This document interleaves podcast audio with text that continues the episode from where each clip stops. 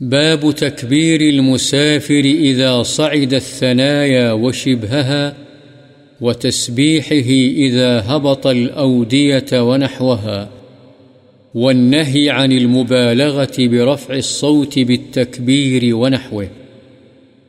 مسافر کے بلندی پر چڑھتے ہوئے تکبیر اور گھاٹیوں وغیرہ سے اترتے ہوئے تسبیح پڑھنے کا بیان، اور تکبیر و تسبیح وغیرہ میں زیادہ زور سے آواز بلند کرنے کی ممانعت۔ عن جابر رضی اللہ عنہ قال كنا اذا صعدنا كبرنا واذا نزلنا سبحنا، رواه البخاری۔ حضرت جابر رضی اللہ عنہ سے روایت ہے کہ جب ہم بلندی پر چڑھتے تو تکبیر یعنی اللہ اکبر کہتے، اور جب نیچے اترتے تو تسبیح یعنی سبحان اللہ پڑھتے۔ بخاری۔ وعن ابن عمر رضی اللہ عنہما قال كان النبي صلى الله عليه وسلم وجيوشه إذا علوا الثنايا كبروا وإذا هبطوا سبحوا، رواه أبو داود بإسناد صحيح۔ حضرت ابن عمر رضی اللہ عنہما سے روایت ہے کہ نبی صلی اللہ علیہ وسلم اور آپ کے لشکر جب پہاڑیوں پر چڑھتے تو تکبیر اور جب نیچے اترتے تو تسبیح پڑھتے۔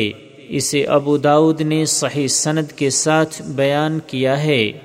وعنہ رضی اللہ عنہ قال كان النبي صلى الله عليه وسلم إذا قفل من الحج أو العمرة كلما أوفى على ثنية أو فدفد كبر ثلاثا ثم قال لا إله إلا الله وحده لا شريك له، له الملك وله الحمد وهو على كل شيء قدير، آيبون تائبون عابدون ساجدون لربنا حامدون، صدق الله وعده ونصر عبده وهزم الأحزاب وحده، متفق عليه۔ وفي رواية لمسلم إذا قفل من الجيوش أو السرايا أو الحج أو العمرة، قوله أوفى أي ارتفع، وقوله فدفد هو بفتح الفاءين بينهما دال مهملة ساكنة وآخره دال أخرى، وهو الغليظ المرتفع من الأرض۔ حضرت ابن عمر رضی اللہ عنہما ہی سے روایت ہے کہ نبی صلی اللہ علیہ وسلم جب حج یا عمرے سے واپس تشریف لاتے تو جب بھی کسی پہاڑی یا بلند جگہ پر چڑھتے تو 3 مرتبہ اللہ اکبر پڑھتے، پھر پڑھتے لا الہ الا اللہ وحدہ لا شریک لہ، لہ الملک ولہ الحمد وہو علی کل شیء قدیر، آئبون تائبون عابدون ساجدون لربنا حامدون، صدق اللہ وعدہ ونصر عبدہ وہزم الاحزاب وحدہ، یعنی اللہ کے سوا کوئی معبود برحق نہیں، وہ اکیلا ہے، اس کا کوئی شریک نہیں، اس کے لیے ہی بادشاہی اور تمام تعریفیں ہیں، اور وہ ہر چیز پر قادر ہے۔ ہم لوٹ کر آنے والے، توبہ کرنے والے، عبادت کرنے والے، سجدہ کرنے والے اور اپنے رب کی حمد کرنے والے ہیں۔ اللہ نے اپنا وعدہ سچ کر دکھایا، اپنے بندے کی مدد فرمائی اور کفار کے لشکروں کو اس اکیلے نے شکست دے دی۔ بخاری و مسلم۔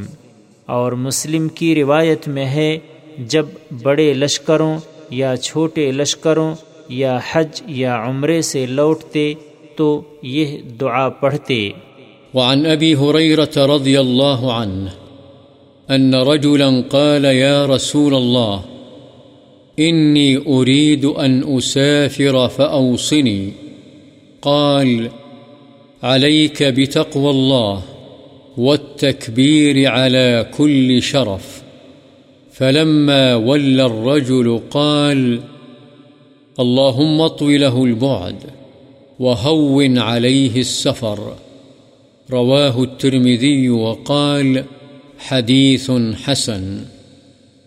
حضرت ابو ہریرہ رضی اللہ عنہ سے روایت ہے کہ ایک آدمی نے کہا اے اللہ کے رسول، میں سفر پر جانے کا ارادہ رکھتا ہوں، آپ مجھے وصیت یعنی نصیحت فرمائیے۔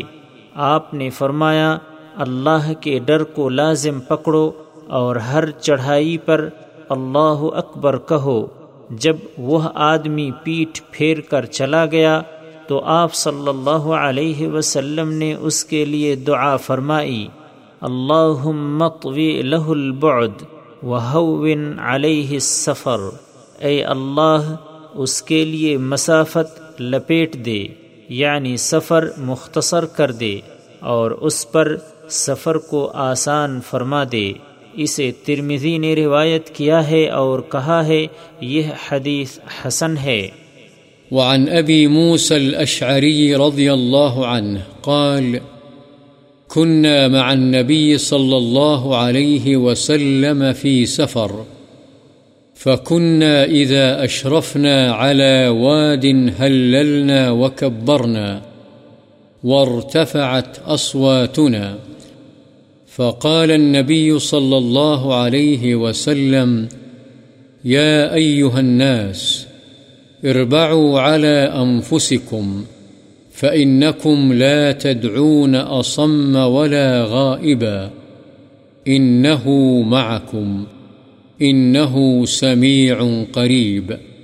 متفق عليه. اربعوا بفتح الباء الموحدة اے رفقوا بانفسکم۔ حضرت ابو موسیٰ اشعری رضی اللہ عنہ سے روایت ہے کہ ہم ایک سفر میں نبی اکرم صلی اللہ علیہ وسلم کے ساتھ تھے۔ جب ہم کسی وادی پر چڑھتے تو تحلیل و تکبیر یعنی لا الہ الا اللہ اور اللہ اکبر کہتے اور ہماری آوازیں اونچی ہو جاتیں تو نبی کریم صلی اللہ علیہ وسلم نے فرمایا اے لوگو اپنے اوپر آسانی کرو، اس لیے کہ تم جس ذات کو پکار رہے ہو وہ بحری ہے اور نہ تم سے غائب اور دور، وہ تو تمہارے ساتھ ہے اور وہ یقیناً سننے والی اور بہت نزدیک ہے۔ بخاری و مسلم۔